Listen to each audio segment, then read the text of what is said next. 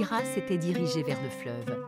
Devant elle, le soleil morcelé par les hautes branches de la rive opposée dessinait une mosaïque de feu sur les vaguelettes. Elle se lava minutieusement les mains, les bras et le visage, puis elle revint vers Nicolaos, qui la regardait d'un œil narquois. Fixant l'infini de son regard ambré, elle ne semblait plus avoir conscience de la présence du jeune homme. Sans dire un mot, elle secoua délicatement la boîte. Nicolaos remarqua qu'une ouverture ronde, d'un diamètre suffisant pour y passer le bras, avait été pratiquée dans le couvercle.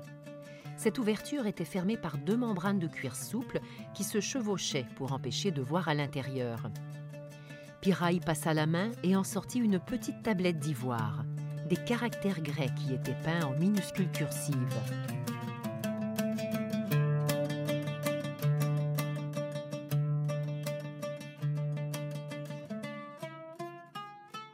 1453, Constantinople, la ville est assiégée par les Ottomans.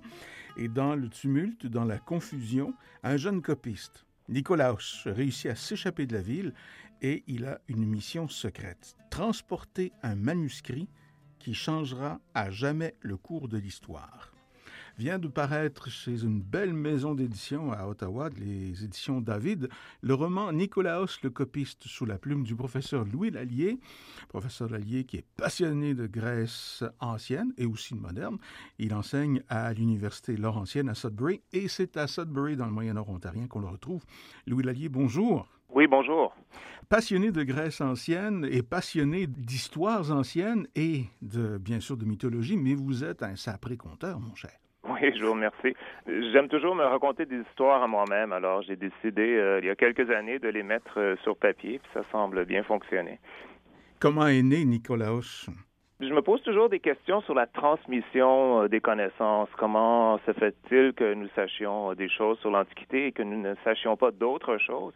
Et Nicolaos, dans le fond, son époque, hein, la chute de Constantinople, ça représente bien une époque où énormément de savoir a été perdu et une certaine euh, proportion de ce savoir-là a été transmise à l'Europe et j'essayais de voir comment ça s'est fait. Nicolas c'est dans le fond une espèce de commis voyageur qui hmm. transporte une connaissance ancienne. Cette connaissance ancienne qui, au départ, lors de la fuite, est partagée en trois, mais il y en a juste un sac qui passe. Oui, mais c'est le plus important. ah oui, ça oui. Parti. Nicolas est parti avec deux de ses amis qui avaient eux aussi euh, des choses à transporter, mais seul lui a, survécu. Donc, il transportait la partie la plus importante.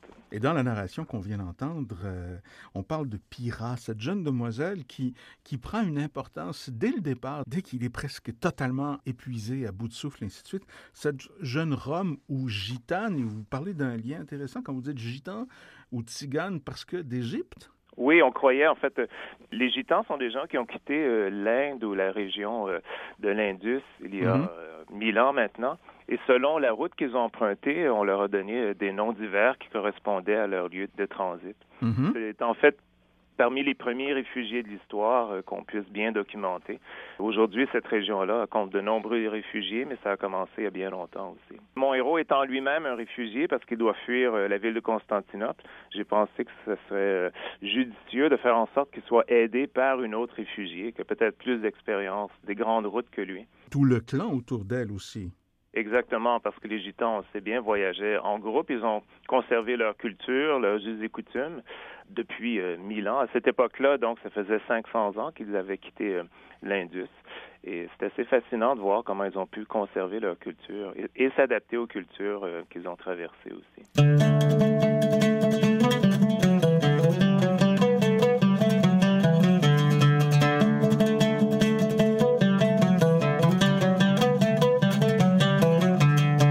Des recherches que vous avez faites pour écrire ça aussi? Comme je disais, je m'intéresse toujours à la Grèce ancienne et euh, Nicolas représente effectivement la fuite des manuscrits de Constantinople. Donc, j'ai fait euh, diverses recherches pour savoir quels étaient les manuscrits qui euh, nous avaient été transmis de l'Antiquité par la ville de Constantinople. Mm-hmm. Et euh, le manuscrit dont je parle dans mon roman est un, bel exemple de ça. J'ai dû donc aller sur place. Premièrement, lorsque j'écris un roman, je me rends toujours sur les lieux avant. J'aime beaucoup décrire les lieux, décrire l'atmosphère, les sensations qu'on a en se trouvant à un endroit ou à l'autre, en traversant des endroits. Mes recherches donc ont d'abord été géographiques. Ensuite, je me suis plongé dans les livres d'histoire. Je parle beaucoup d'un penseur euh, grec de cette époque-là, qui est le dernier des polythéistes. Et j'ai lu son œuvre euh, en grec euh, médiéval, donc c'est pas tout à fait du grec ancien, pour essayer de bien comprendre quel était son propos. Attendez, vous avez, lu, vous avez lu en grec médiéval pour bien comprendre son propos. Oui, oui exactement. D'accord. Ma spécialité, c'est euh, les langues anciennes. Le grec, euh, le latin, euh, l'acadien aussi, qui est une langue qui est l'ancêtre de l'arabe. Donc, j'étudie ces langues anciennes et je, je me débrouille assez bien dans ces langues-là. Malheureusement, je peux rarement discuter avec quelqu'un, étant donné que ce sont des langues mortes. Mais ce sont des langues, donc, qui ne changent pas du tout. Non, elles sont fixes. Et euh, on est limité par la disponibilité des textes anciens. On ne peut pas créer du nouveau vocabulaire ou euh, on trouve très rarement de nouveaux textes, quoi que ça arrive aussi.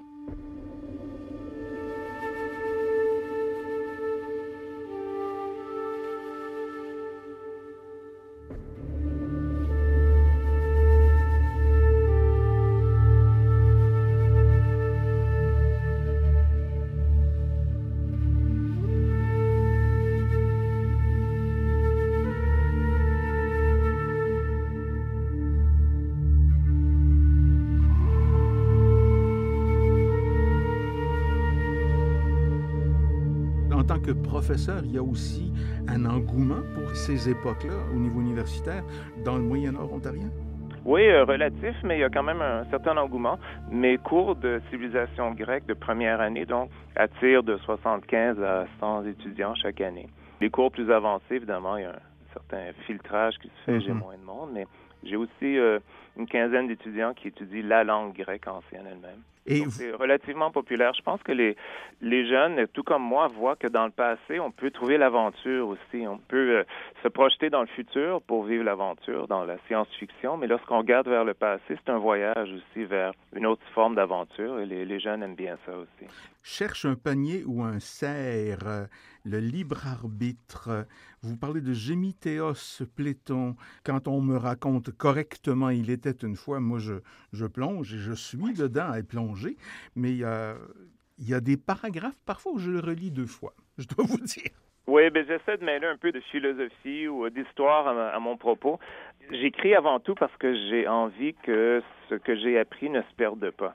Et bon, je peux enseigner, mais, évidemment, j'ai rejoint un auditoire assez limité, assez euh, précis. En écrivant un roman, ça me permet aussi d'étendre un peu euh, mon auditoire, de permettre à des gens qui s'intéressent aussi un peu plus vaguement à l'Antiquité d'apprendre des choses également et euh, d'enrober ça d'une certaine façon dans un récit. Le récit est toujours la meilleure façon de faire apprendre à des gens.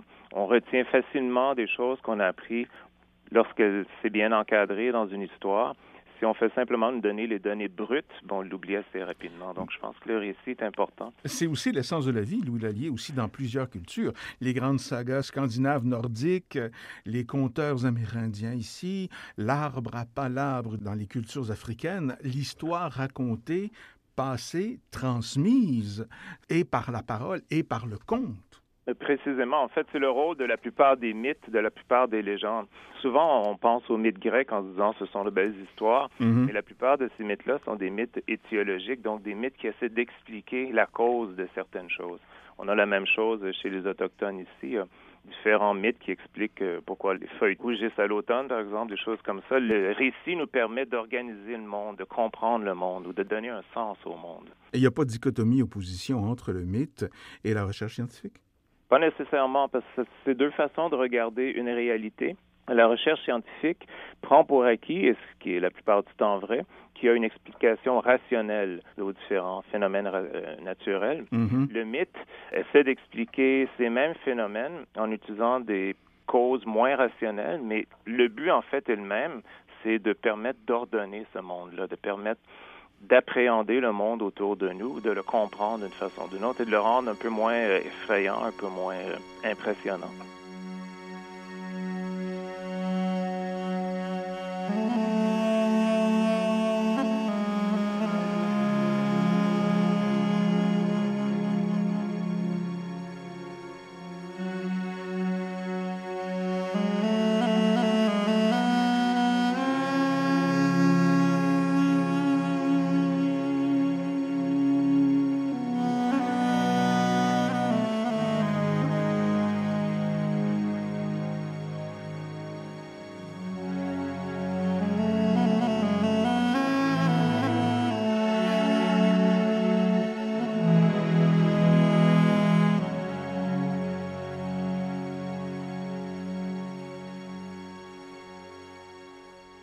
Et pour un romancier, il ne faut pas laisser la réalité causer des problèmes et intervenir dans le fil d'une belle histoire.